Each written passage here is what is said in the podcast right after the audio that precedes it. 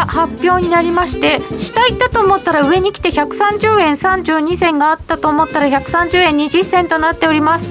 雇用統計を受けて為替はちょっと何これ？右往左往？右往左往。上下に。上上下？どう,、どういうこと？上やめよう。何何何何？右往左往は左右だからって思って。あそうかそうかそうか上上あ無理だ。言えない。えー、と33.3万人。あ違う。これ民間部門。えっ、ー、と非農業部門雇用者数5月分39万人、うん、普通じゃない？えっ、ー、とで民間部門が33.3あそうですね、うん、平均時給が0.3ですね時給は0.3で予想0.4なのでちょっと伸び悪い。年率で5.2あこれ予想と一致。えー、っと失業率3.6予想3.5前回3.6うん？来てるな。上がっていくな。非農業部門雇用者数は39万人の増加で、まあ、予想30万人ぐらいだとするとちょっといい。前回42.8なので、まあ、ちょっと減速。で失業率が3.6そんなにびっくりする。あ労働参加率が出てない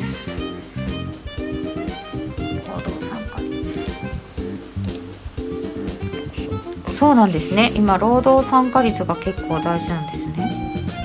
ちょっと調べます、うん、62.3予想通りですね。62.3、あだからそんなに変な数字が出なかったっていうことで安心したのかなひょっとして。わからないですけど。時給がちょっと予想より悪いんだ昨日おとといとかに上がっちゃった分を調整してたのが、うん、なんだ数字悪くないじゃんって感じで安心して上を目指し始めたっていう感じですか、かもしれないですね。目指し始めた、うん、でもいう感じもあるかもしれないですね。130円の30銭ぐらい。どうなの？私今1分足で見てるからなんかあんまりよくわかんないんですけど。金利が10年債金利上がってますね。2.957は3%近づくとこまではいくんですよね金利、うん、で今ダウの先物はちょっと上がった感じ。え？100ドル安ぐらいなんですけど。ちょっと今一瞬ピクって上にあったかなっていうような感じでございまして10分後予想はいろいろになっておりましたが今のところちょっと上に行っております。えー、団長偽物って言われてましたが上予想下予想で ノーディーもちょっと下予想で小川さんがちょっと上予想でしたのでちょっと上になるのかな？今33分なので、えー、もうちょっと先を待ちたいと思います、えー、雇用統計また詳しくお伝えしてまいります。この番組は真面目に FXFX プライム by GMO の提供でお送りいたしますさて今日も皆様からのご意見ご質問チャットの方で受け付けております。どんどんお寄せください。えー、本日のゲスト改めましてソニーフィナンシャルグループチーフアナリストの小川真紀さんです。よろしくお願いします。よろしくお願いします。えー、そして FX プライムの小杉団長。はいプライム小杉です。よろしくお願いします。えー、そしてノーディー。ノーディーです。よろしくお願いします。金内でございます。よろしくお願いしますあのスタジオにノーディがいるのが私の番がとっても久しぶりなので。うんなんかななんですかこの感じ。なんかなんかうるうるしちゃう、えー、うん。ということで、えー、ドル円が今130円の35銭ぐらいまでありまして、ちょっと上に来ている感じでございますね。来てますね。うんうん、上のオーダーを徐々に徐々に食ってるような上がり方ですよね。おお。こう？やって見てるとポジション取りたくなるから困ったもんですね。困ったもんですね。番組後半私が喋らないみたいな。それ喋りますよ。このままいくとあれですか？80トライですか？うん。コメントにも131円トライの流れにならないかなっていただいてますけどどうですか、団長ねそのいきそうな感じ出てきてますよね、ちょっと抜けちゃったからね前日の高値が抜けちゃったから、うん。これ抜いてくるとどうなんですか？今まで上値がちょっと重かったやつ抑えられてた感じがなくなってくるんですか？うん。どうどうどうなの？多分一回ね7円台割れてつ一回突っ込んでるからこうう突っ込んで売ってる人たちもいるだろうし、そういう人たちがやっぱりこうポジション買い戻してきますよね、いやでも前回高値が131円の30銭台だから1円弱、うん、ここまたトライっていうこともなくはない。なくはない。うん。ええあまあそうですよね。何年何年来の高値とかになるかどうかっていう感じですよね。そうですよね、うん。いや牧姉さんについていけ上だどんどん上行けって。わわ皆さん何？わりかし上行ってほしい感じですか？で上の方に行けば行くほどまたあの上で捕まってる人たちも中にいるから。いやーもうねここねもそっか直近の高値が。ううん131円なんか行っちゃった日にはもうなんかそれみたいな感じだったのにえ止まるのここ？みたいなね、うん。ありましたよねね。135とかね、4 50とか150とか凄まじい声が聞こえてきたあたりでちょうどなんか一服するっていう、お決まりのパターン。127円台とかまで入ったから、皆さんなんかこう資金に余裕があって羨ましいって感じですね。上で掴まれてる人は。掴まれてるんですよね。とはいえヒヤヒヤだと思うよ。いやいやそうです早く帰ってこいって感じですね。そうですよね。帰ってきますように。そうかもしれないですよ。おすごいなかなか難し130円の50を取超えそうですか。これやっぱ金利上がってきてるんじゃないですかね。2.952うん。うん。そうですよね。これがあのちゃんと10分後だけじゃなくてこの先どうなるのかよくわかんないですけれども今のところはそんなに変な数字が出なかった、うん。まああの悪くないと言っていいと思いますよね。いい数字。あのまあ要するにヘッドライン的には前月よりもそのあの非農業部門雇用者数なんかは少し弱いけれどもただその市場予想よりは良かったりとか、そうですね、うん。うん。失業率だって決してねその悪化してるわけではないわけだし、そうですね、うん。前月と同じ。そうですね、で労働参加率もそんな変わってない。変わってなくて、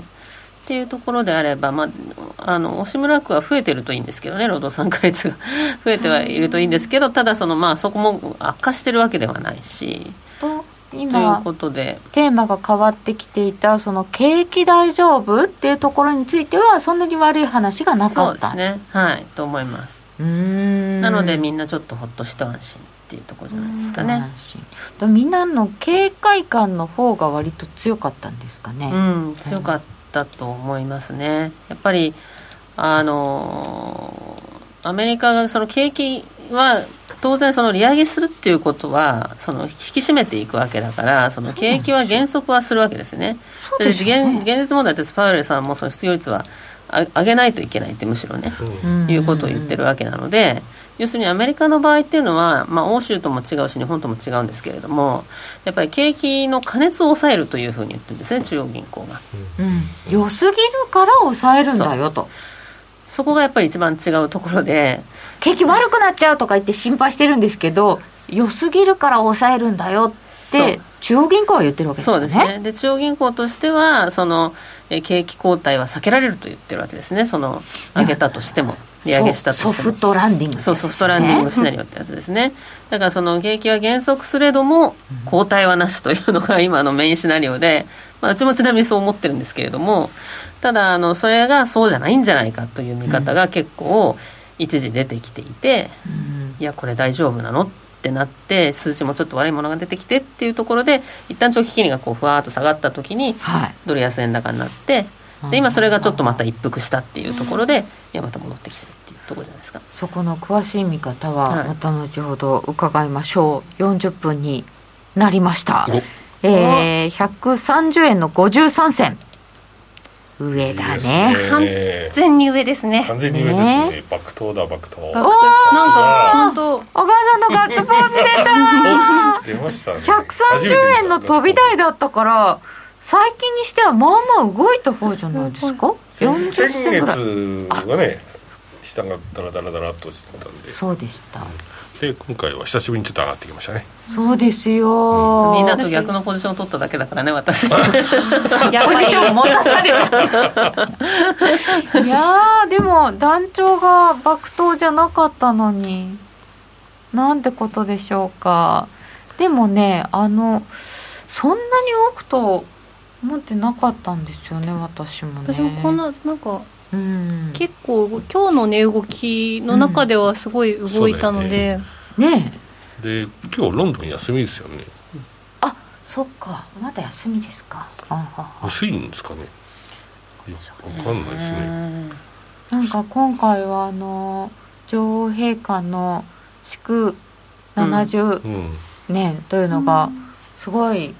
喜ばれてるみたいで、うん。なんかご健康もちょっと心配されたりとか、ご高齢だしすごい喜ばれててものすごいテレビ見見られてるって言ってましたよね、うん。そしたらきっとなんかお休みしているロンドン勢とかは多かったりするんでしょうか、うん。なんかね4連休とかってうん。うん。バンクホリデーとくっついて、うん。珍しいなとダメだダメだって思いながらも薄い商いの中をうん。あのポジションを持ったりしてて「は休みだ」っていうのをなんか やっぱりあれですね休みチャート見てるとすごく感じますね。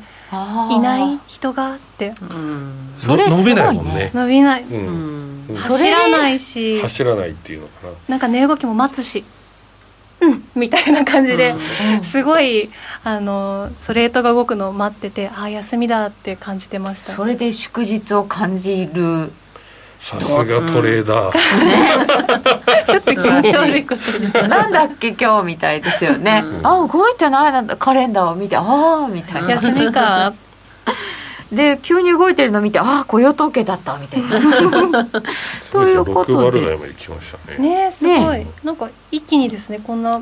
コメントもいただいたけど、うん。一方方向に動く雇用統計懐かしいって、ううんんよし超えた。ああ市場参加者少ないのか。うんうんうん。うんうん。ということなのですけれどもそのえっ、と中央銀行の方々の見方ですけどソフトランディングできるってパウエルさんは割と自信を持ってる、うん。ででもなんかソフティッシュとか言ってましたけど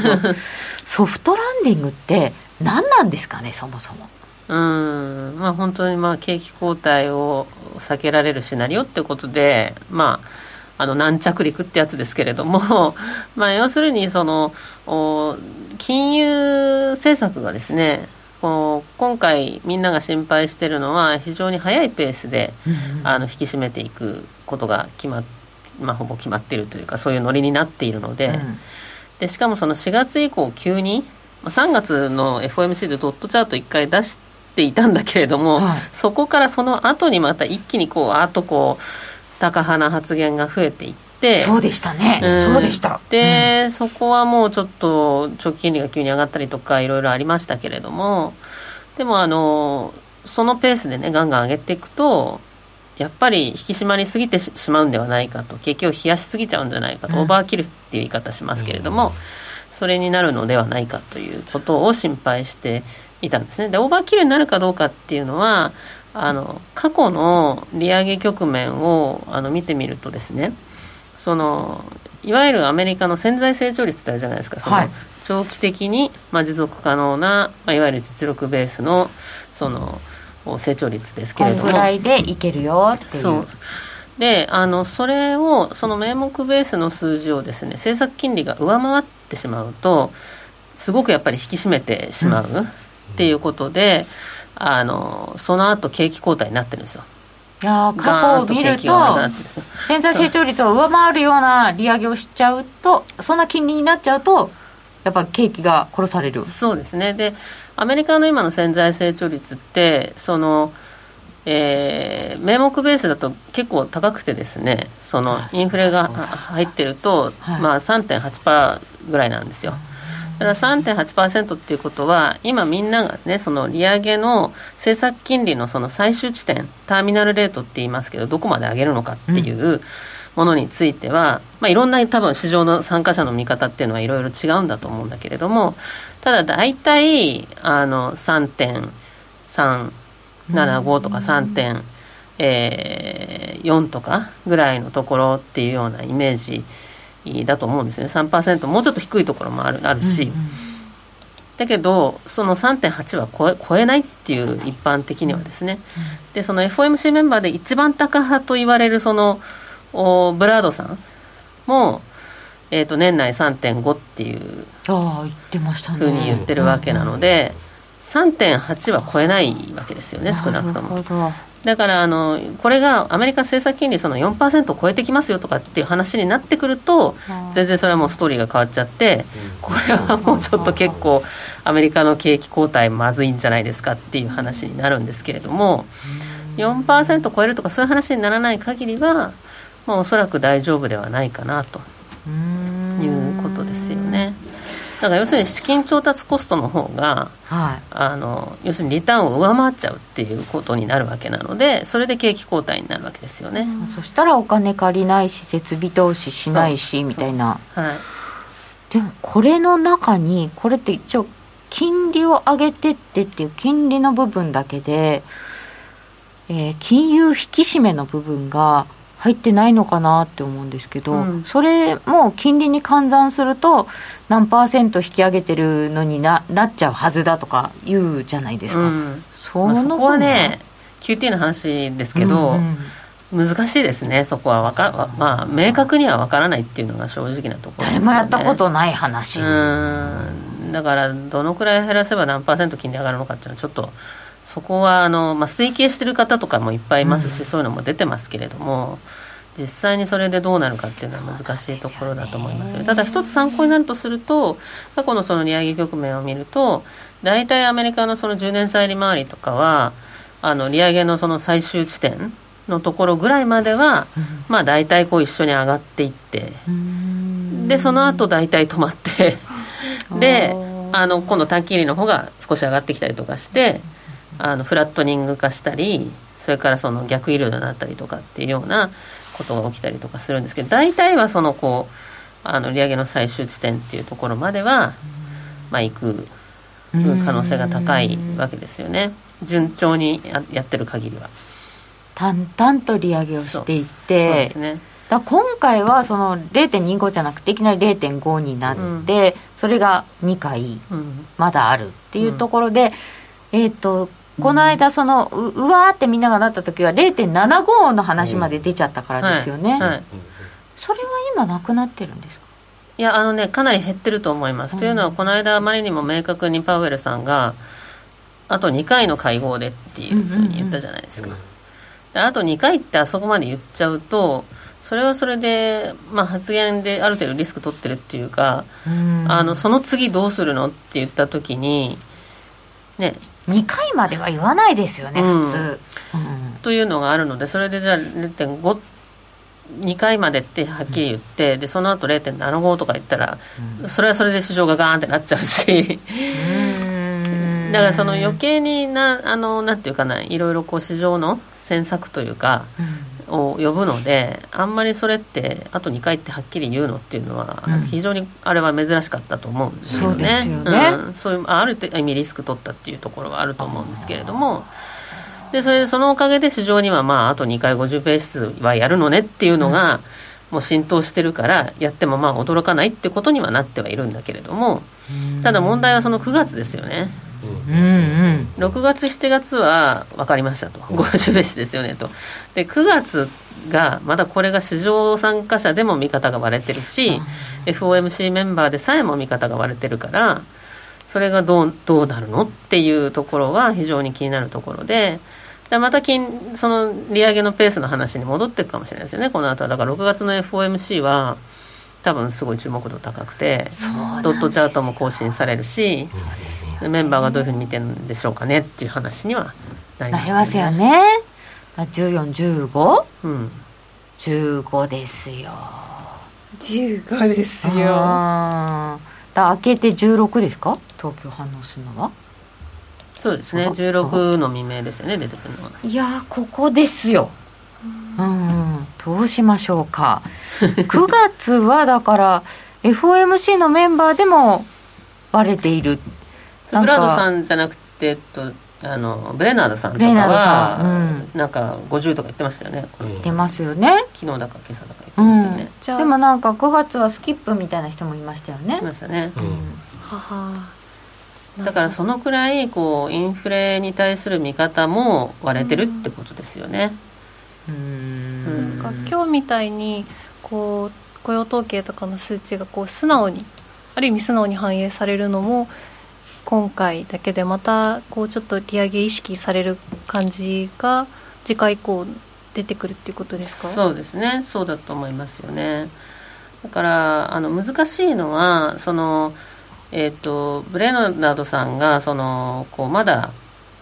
インフレがピークを打ったかどうかあの調査がないので、うん、で9月に止めるわけにはいかないと思うっておっしゃってたじゃないですか、はいはい、でもピークを打ったかどうかってそんなすぐには分からないんですよね。で3月がピークだった可能性っていうのは非常に高いわけなんだけれども、それは3月にあの130ドルぐらいまでいったあの原油価格が一旦下がったっていうのは大きいですし、あのそういう意味ではこう一旦収まったように見えてるんだけれども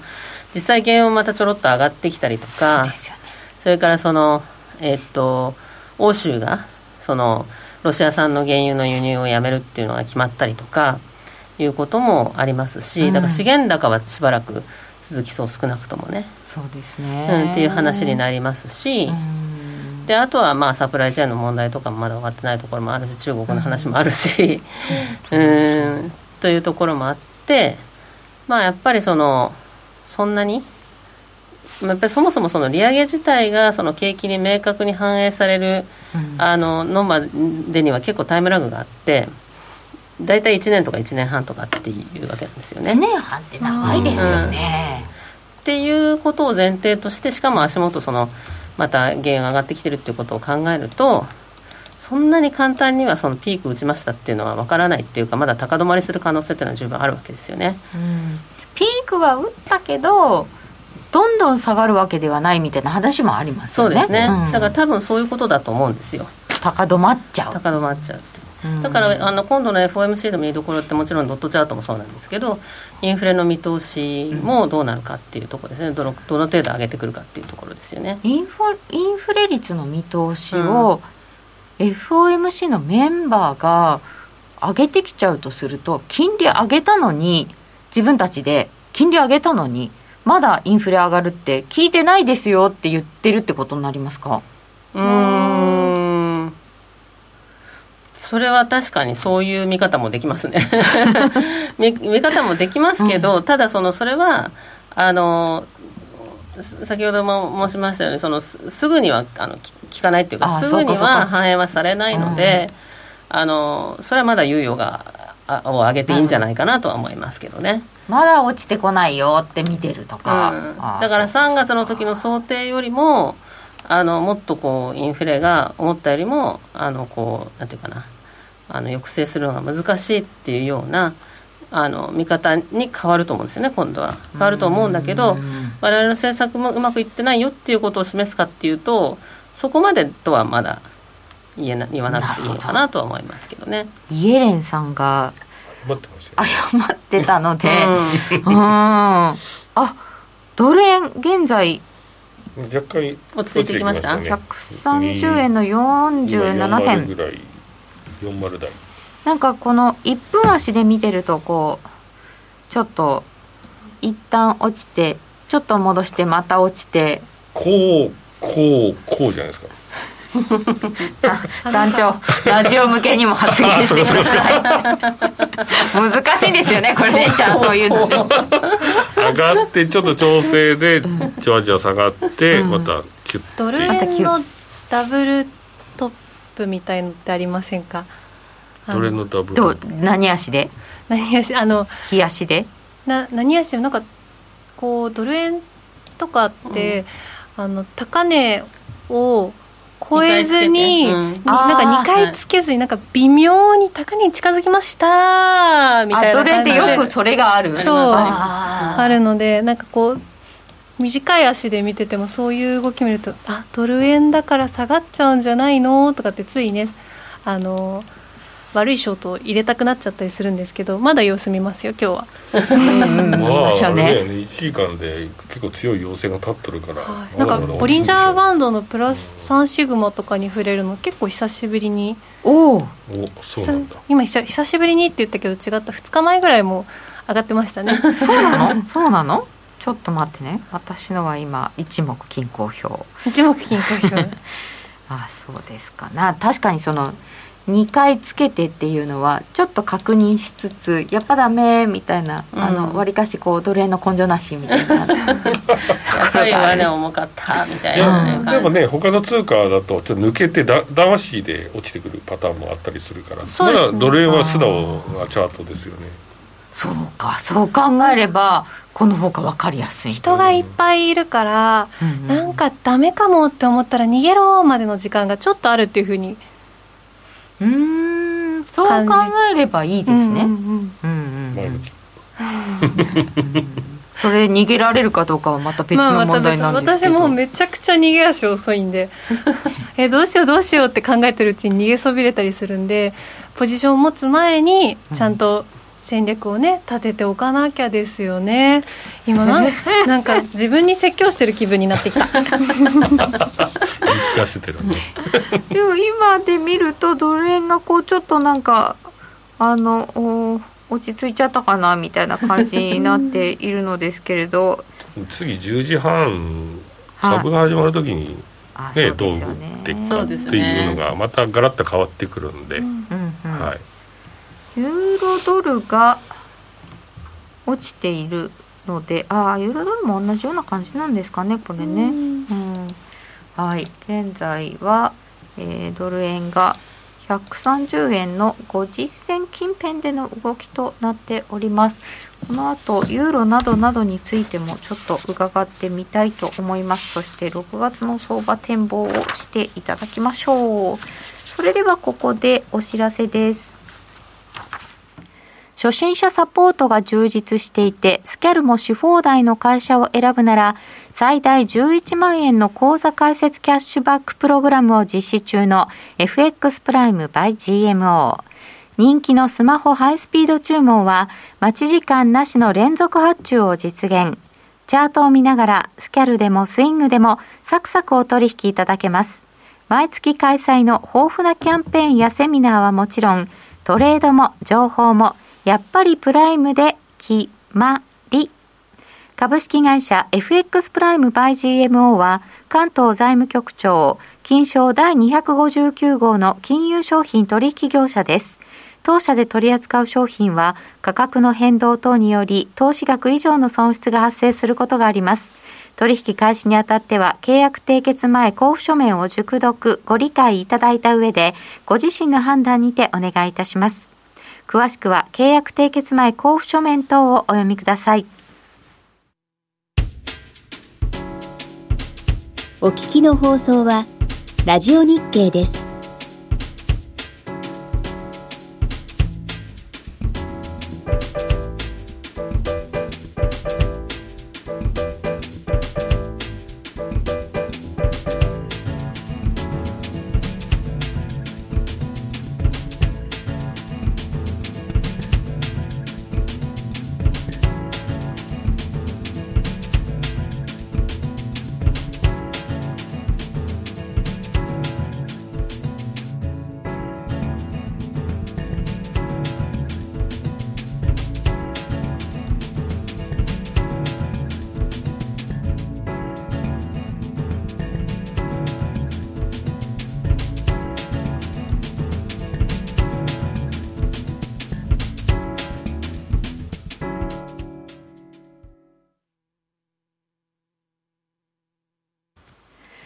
本日は小川真紀さんにお越しいただいております。引き続きよろしくお願いいたします。さて小杉さん今なんか新しいこと始めてらっしゃるそうですね。そうなんですよ。あの久しぶりにえっと勝ち組トレーダーのインタビュー記事を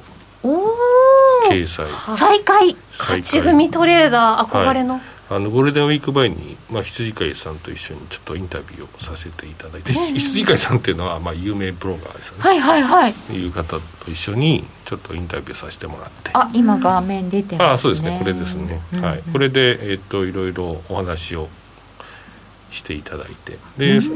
今までだとこれで、まあ、記事で終わるんですけど、はい、今回はあのトレーダーのトレード履歴っていうのをキャンペーンでこうプレゼントしちゃおうということで、まあ一部だったらいいですよっていう話はいはい、まあ、ご快諾、まあ、トレーダーの方に頂いて。で、えーと、2020年の1月から3月。で21年の同じ期間。で22年の同じ期間。でどういうトレードをしてたかっていうのを履歴をもうプレゼントしてそうするとあ勝ってる人ってこんなトレードしてんだっていうのが分かるじゃないですか、まあスケールトレーダー、まあ、超短期トレーダーなんで、まあ、参考にできる方もいらっしゃるそうじゃない方もいらっしゃるんですけどまあ見る機会ってほとんどないので。そうですよね。そんなリアルに、はい、人のトレード見れるのはしゃぎますね。今ちょっと3億円以上の確定申告を2回も行った経験があるっていうので頭がいっぱいになっちゃって いっぱいなのに喋り出しちゃったんですけど。そのエビデンスをはいそれが見れるってことですよね。おすごいなと思って。へえすごい。羊飼いさんがインタビュアーになってるっていうのもなんか、うん、なかなかこう珍しい感じがして。そうですね。羊飼いさんもトレーダーなので、ね、やっぱりねあの、うん、僕らとは目線が視点が違うんで。あやっぱりそうですか、はい、面白いですね。今回ちょっとキャンペーンということでちょっと、はい、これが口座を持っていると？そうですね。口座を持ってお申し込みいただくとまあえーと、キャンペーンのプレ商品として利益とあとレポート、うん、トレードのそのカズさんっていうんですけどカズさんのトレード診断。びっくり僕これ見てびっくりしたのがえっ、ー、とね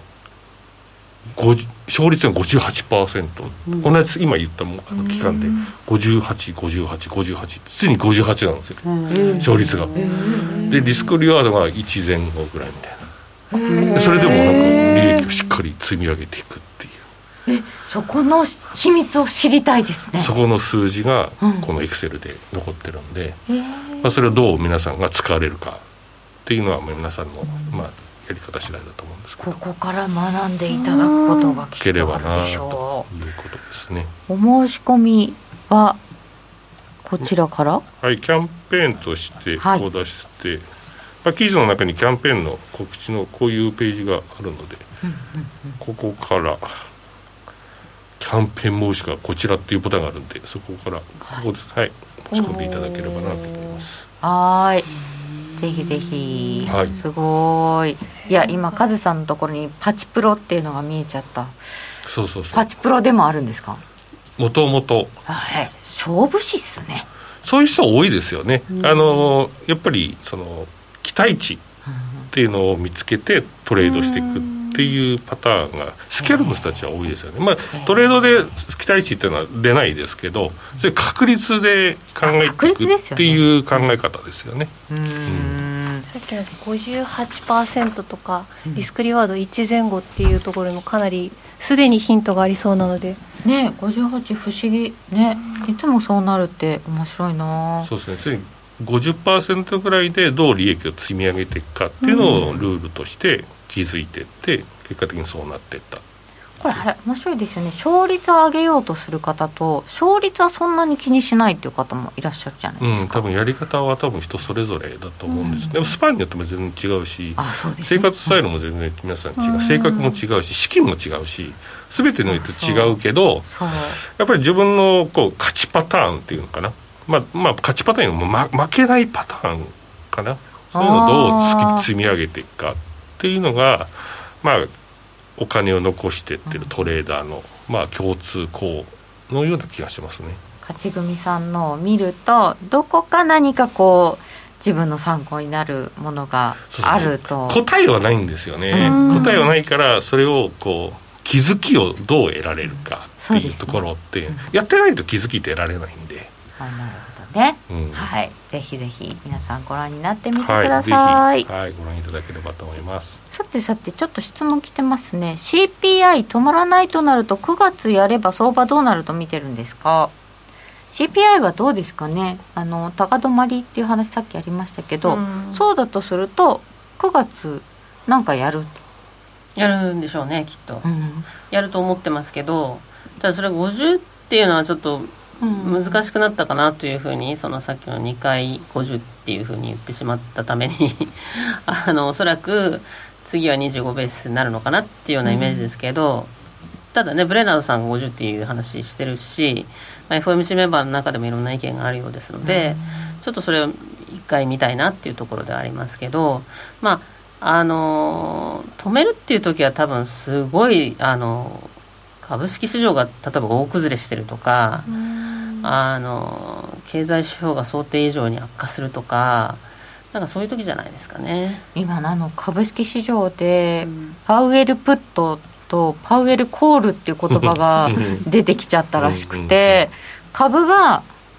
あんまり下がったら大崩れしたら困るんだけど株がガンガン上がっちゃうとそれも景気良すぎて物価上がっちゃうので良くないから、はい。その時は冷やし玉入れるんだみたいな説が出てて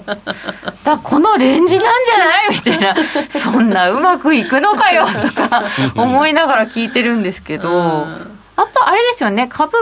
あんまりこう元気を過ぎてもきっと。そうですね。それはもう本当おっしゃる通りであの株式市場も強すぎてもダメだし結局その株を睨みながらあんまりその株式市場に気を使いすぎた金融政策やっちゃうと、そそもそもの種々のインフレを抑えるっていうのができなくなってしまうっていうのがあるん。ででそうなるとどうなるかっていうとあの例えば利上げのペースを落とします。落として落としたはいいんだけれどもゆるゆるやってたらその後ずーっと長いこと利上げ続けなきゃいけないかもしれないってことになるわけですね。だからそのあのターミナルレートとしてみんなが今3.375とかそのくらいのその、まあ、FOMC メンバーとか見てるとするとあのそこよりも高くなっちゃうかもしれない。利上げの最終地点が結局そのちょっとずつ長く上げることになると。あんま効かないわけですよね。そう効かなくなってくると、うん。結局ずっと長く上げると最終地点がもっと高くなってそれこそ4%超えてくるとかって話になっちゃうとやっぱり今度はアメリカの景気後退かって話になってしまうので、じゃあそのちょっとずつ長くっていうのも別にそれが別にいいいいやり方とは必ずしも言えないってことですよね。だからそれは皆さんそのちょっとねあのこうビハインダカーブっていうことを言われてすごくそのあのメディアにも批判されちょっとたりとかし後手にてます。回ってんじゃないの？ってそいう。うそう。なのでちょっとここは急ぎ目で先に早めにバーッとこう上げといてでインフレをとりあえず抑えようっていうことに主眼を置くと、うん。それはある程度株式市場が多少は悪化するのもそれからその経済経済があの当然悪くなる失業率も多少上がったりするのも、これもそのまあ織り込んでのというかその上でもやっぱりもう今の足元のインフレはまずいということ、結論になったということだと思いますけどね。先ほどあの選挙のことを書いてらした方がいらっしゃったんですけどあそうそう。中間選挙が近づくと利上げできないと思うんだけどっていう。そうですね、それもあると思いますよね。だから中間選挙が11月っていうことを考えるとやっぱりあの9月とかそんなにあの50とか75っていうのはちょっと考えにくいんじゃないかっていう見方はもちろんあると思います、はい、と日銀どうなんでしょうかっていうのがええ。いただいておりますが、そうですね。だからそれはあの結局えっと日銀が動くかどうかっていうことについては、まあ、日本のインフレ次第っていうところなんですけれども日本の場合はあのアメリカとか、まあ、欧州とも違うあの何が違うかというとその賃金が上がらないっていうところですよね。だからそのあの通常は、まあ、円安でもそのあのコストプッシュでも何でもその物価が上がる。例えば来年の方がはい、あの今年今年よりもその来年の方が冷蔵庫の値段上がると思ったら今年買っておこうと思うじゃないですか。うん来年の方が値段が上がると思えば今年冷蔵庫買っときますと。早めにもう買っとこう、で早めに買うっていう人が増えるとその結局早めに買ってあの景気も良くなるしとか消費が増えてで、ね、あと値段も上げ上がって、うん、でそうすると企業収益が増えてでそうすると賃金が増えて で賃金が上がるのででまたその人たちが物を買うから物の値段がさらに上がってってこう好循環の、いい循環のインフレっていうのは、本来その日銀が今回のね黒田さんでバズーカやって目指していたものはそれだったわけです。そうですよね。2%とか出してね。でもそうはならなかったわけですよ。ならな、ね、かなか難しかったわけですよ。でそれ何が難しいかというと日本はやっぱり構造的な問題があってあの賃金がなかなか上がらない。で日本人って多分冷蔵庫値段上がるねって思ったら早く買おうじゃなくてじゃあ買うのやめよっかになるんですよね。それもあると思いますね。だからそこは国民性ってとこもあると思うしあのデフレマインドが染みついてるとかねそういうこともよく言われるけれども、あの給料上がった試しがないとかそうなんです、ね、あのそういう人もやっぱり若い人たちの中で多いし、あのいうことでなかなかそのものの値段が上がりにくい。うんでも最近ここもとちょっとねその海外があんまりガンガン値段が上がってるから日本人も少し値上げを許容しつつあるのではないかという見方もちょっと出ていて。外から入ってくるものはいやおうなしに値段が上がってしまうから、うん、そうですね。そうですね。原油しょうがないですしね。そう。なんですよね。あのそれをごめんなさい政策日本の政策の話をする ついつい冷蔵庫の話に話がささては牧姉さん冷蔵庫欲しいなって。ごめんなさい。えー、っとなんだっけ？あそうそうそう。だから政策の話をしなきゃいけない。日銀は動かないのか、うん、あのなのでなかなか日本ではインフレっていうのが高くなりにくいわけですね、うんうん、あの従ってアメリカと違って。そうそうでなのであの動くのは可能性は低いということだと思います。だけど一部にそのなんかこう円安がね行き過ぎた場合にこれをあの修正するためにあの利上げとかね、うん、それからそのなんか政策の変更をやった方がいいんじゃないかっていう見方も一部にあるはあるんだけれども、うん、あのそれはある意味黒田さんがおっしゃってることは正しくてですねその今の輸入物価上昇のその寄与度っていうかね中中身を分解してみるとあの円安による要因っていうのはそんなに大きくないんですよ、うん、そう、ね、ほとんどが資源高なんですよね、うん、やっぱ原油ですか、うん、だからあのそこはそのかえってね景気が悪くなってしまうだけなので、むしろそれでその利上げをしようとかっていうのはちょっと政策として利上げをしたからって資源価格が下がるわけではないので、あのそれはちょっと違うんじゃないかなっていう感じにはなりますけれどもね、うん。ただその両方が、まあ、どれもあの円安にもなってるし資源も上がってるし両方が影響してるから円安の方だけでも止めたらっていう意見ももちろんあるはあるんですけれども、でもあのそうですね。だからそういう意味では動きづらい。むしろ景気も悪くなる可能性があるし、っていうところなので。うん。だからやるとしたら多分でも日銀の総裁が変わって、うん、来年のどこかで利上げっていうんじゃなくて利上げではないですよっていうなんかこう政策の調整ですみたいな感じであの10年金利のターゲットを5年に変えるとか、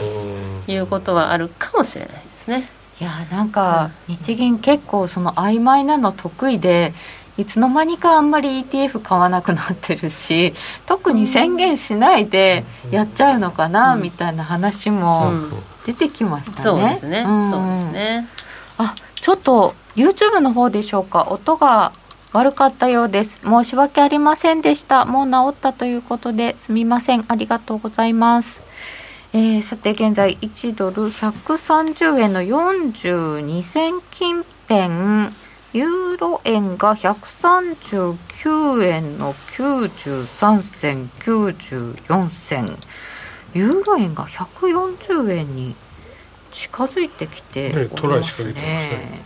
ユーロドルだと1.0729ぐらいとなっております。えー、っと欧州の方もインフレが厳しいという状況ですしこの間なんかラガルドさんのブログっていうのが出てきましたけど あれは何？ちょちょっとなんかその前に基礎的なところから伺わなきゃいけないんですけどブログでなんか出しちゃうとか言ったらなんかいえ ECB は？どなんこうなんかこうどこで何を発表するとかいうのがぐちゃぐちゃになりませんか？っていうのちょっと気になっちゃったんですけど。うんまあそうですね、うん、だけどなんかちょろっと出したかったんじゃないですか？きっと。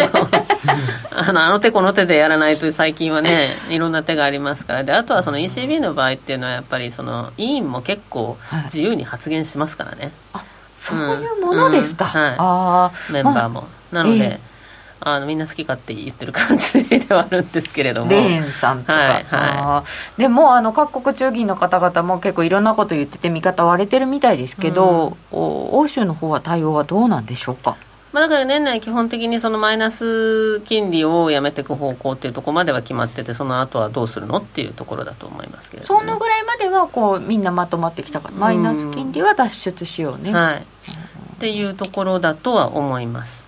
でというのはインフレが厳しいということなのでとはいえやっぱり欧州の場合もコストプッシュなんですよね結局は、だから難しい舵取りですよ本当にと思います。ですよ、ね、アメリカと違って加熱を抑えるっていうことではないので。ああ景気自体はそんなに強くはない、うん、でなぜでもそれでも利上げするかっていうとあの日本とそれは違うところなんですけど、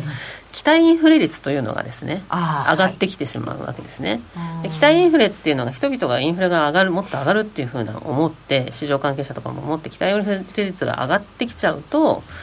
これはあの長期金利も上がってしまいますしインフレにもなるし実際にっていうところもあるからそれはその期待インフレ率を抑えるってことをしなきゃいけないですね。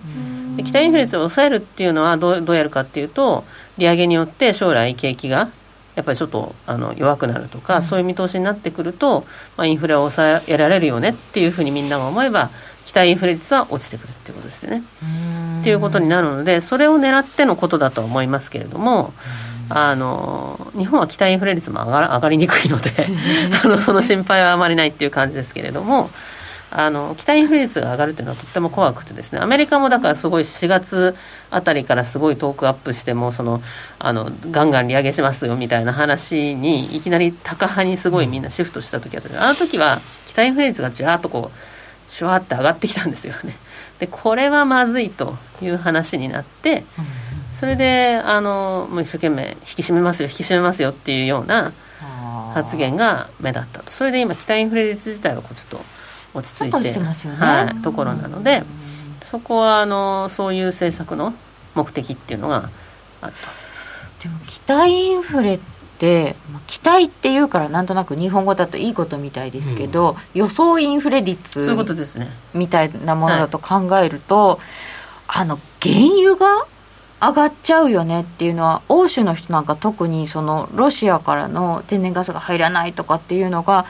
すごいこう身近に迫ってきてるとすると金融政策でこれ変わんないじゃないですか。そうですね。おっしゃる通りですね。これどうね、期待フレ率を抑えることはできてもだからその原油価格原油高っていうのは別にその利上げでは収まらないので、うん、それは欧州も同じことですね。日本もそうですそうですね、うん、だからそれはもうとっても難しいあの、ところですけれどもそうですね。うん。なんかアメリカはこうソフトランディングみたいなことができる中で他の国はちょっと難しいですね、欧州難しそうですよねウクライナがね長期化してもしくはもっとひどくなっていく可能性だってないわけじゃないですもん。ね、そうなん。です結局だからその、あれの問題っていうのはその例えば戦争が何らかの形で終結しても、そのプーチン大統領がいる限りは、結局その制裁っていうのはすぐにはあのやめないと思うんですよね。ロシアに原油のお金を流そうとかガスのお金を流そうってことにはならないですもんね。うんうんうん、ということだと考えるとやっぱりちょっと少し長期化する可能性はありありますし、それからそのそうですね原油あのその資源っていう話でいくと、まあ、やっぱり、グリーンフレーションとかねよく言われますけど、うんうん、グリーン政策のねあのところで意外にやっぱりその原油とかまだあのガスとか必要でしたよねっていう話ありますし、うんうん、タイムラグですよね。そうですね、うん、なのでやっぱりなかなかあのちょっとこうコロナ前の,、あのいかにインフレを押し上げようかってみんなで考えていた時からはあのかなり世界が変わっているというふうに思った方がいいかもしれないなっていうことですよね。そうですよね、うん、そのいかに押し上げようかって言ってた頃ってやっぱりデフレを中国が輸出してるとか言われてたじゃないですか、うん。うん、そういうのがあちこちで分断化されちゃってる、うん、まあだからコロナもあったからなんですよね、コロナのサプライチェーンの問題もありますけど、やっぱりそこの間にはその米中摩擦もあったし、はい。いろいろなところで分断が起きてるわけですよね、中国ロシア勢っていうグループとそれ以外の西欧諸国、欧米とっていうところと、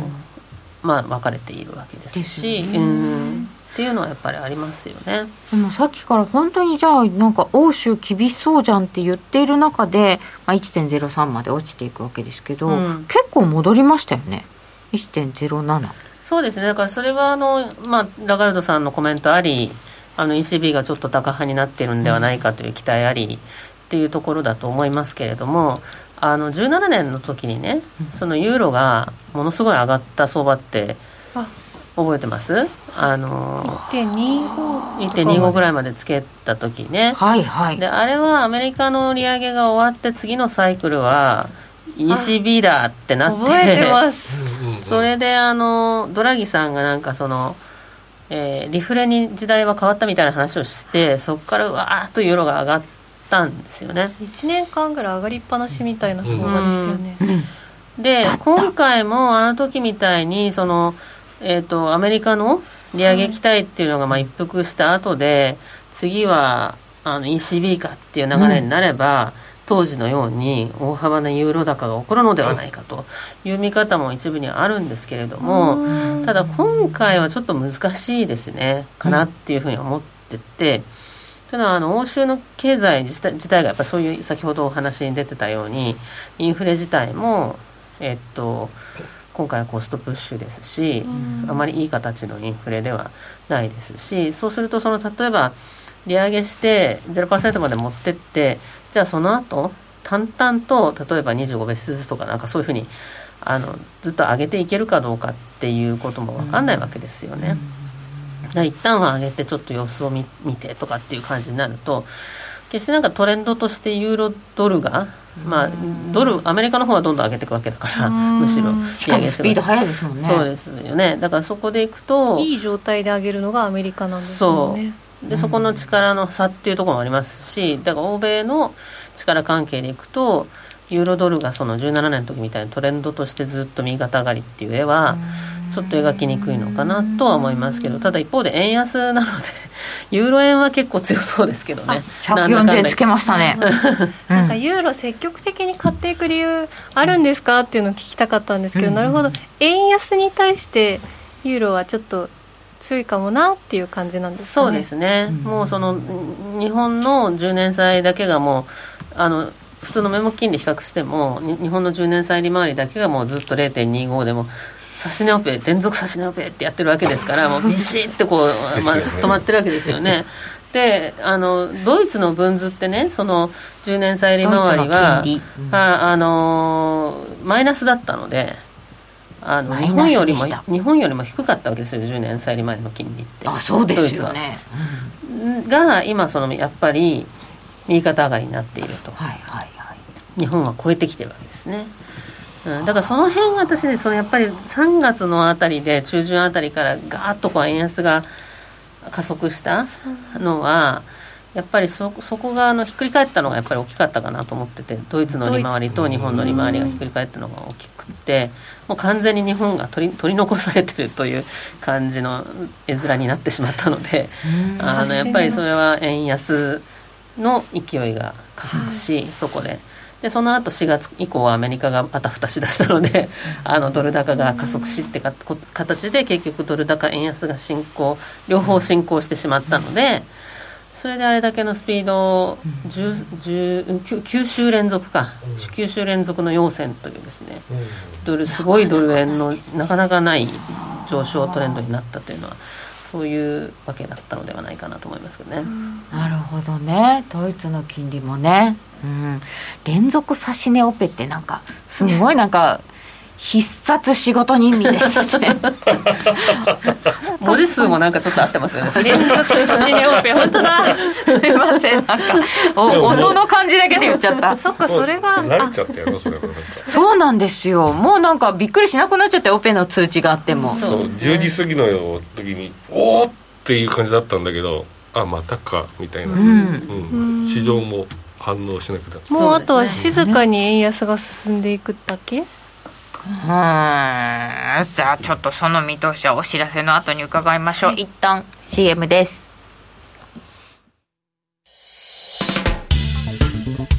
お聞きの放送はラジオ日経です。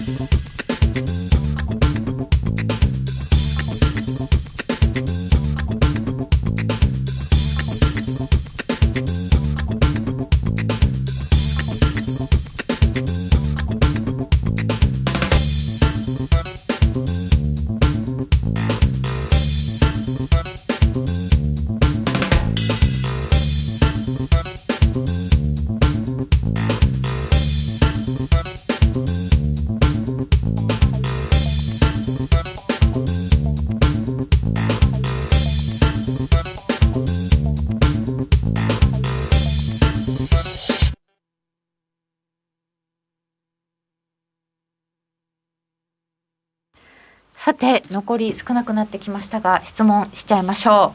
う。えーとノーディーからは？えズバリドル円どこまでどこまでいきます？つわりがね。もう端的にね時間もないし。今日あのまさにうちのチームで、はい。あの見通しの会議があってですね みんなでかなり議論してたんですけど、まあ、やっぱりその結局のところはさっきあの申し上げたようにそのアメリカの名目金利長期金利ですね。10年債利回りってあの3.3とか3.4ぐらいのその、えっと、利上げの最終地点ぐらいのところまでは上がると、まあ、いうふうにあの見るとすると、まあ、今この辺でうにゃうにゃやってますけれどもまたその あの右肩上がりになっていくとすると3.4ぐらいの見通ししてるんですね今うち、うん。あの10年アメリカの10年債、はい。でそうするとですねあのアメリカのこの実質金利というのが重要になってきてですね。これ難しいやつね。はい、あのインフレを除いたやつっていうことですね、で期待インフレ率が、まあ、大体その2%ちょいぐらいのところとか2.3、まあ、3とか4とかっていうぐらいで落ち着くとすると、うん。まあ、アメリカの実質金利がプラスの1%ということになるわけですね。そうですね。はい。で一方で日本の金利環境が全く変わらないとするとですね、今マイ実質日本の実質金利ってマイナス0.5とか6とかなんかそういう辺でうろうろしてると思いますのであそうするとそのアメリカの日米の実質金利差というのがあのプラスの1.5ぐらいのところまで上がっていくっていう計算になるわけなんですけどでそれでいくとですねその計算でいくと、まあ、大体135、6っていうところはあの年末ぐらいまでに行く可能性を、まあ、計算上はまあ、今までその日米の実質金利差とドル円の相関性の高さというのを考えると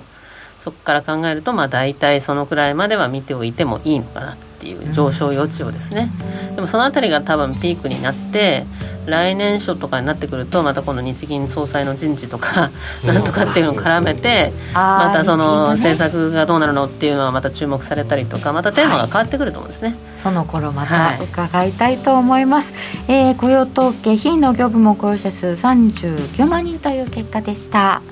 それでは皆さんこの後延長配信でもう少しお話伺いますこの番組は真面目に FXFX プライム by GMO の提供でお送りいたしました。小川さんどうもありがとうございました。ありがとうございました。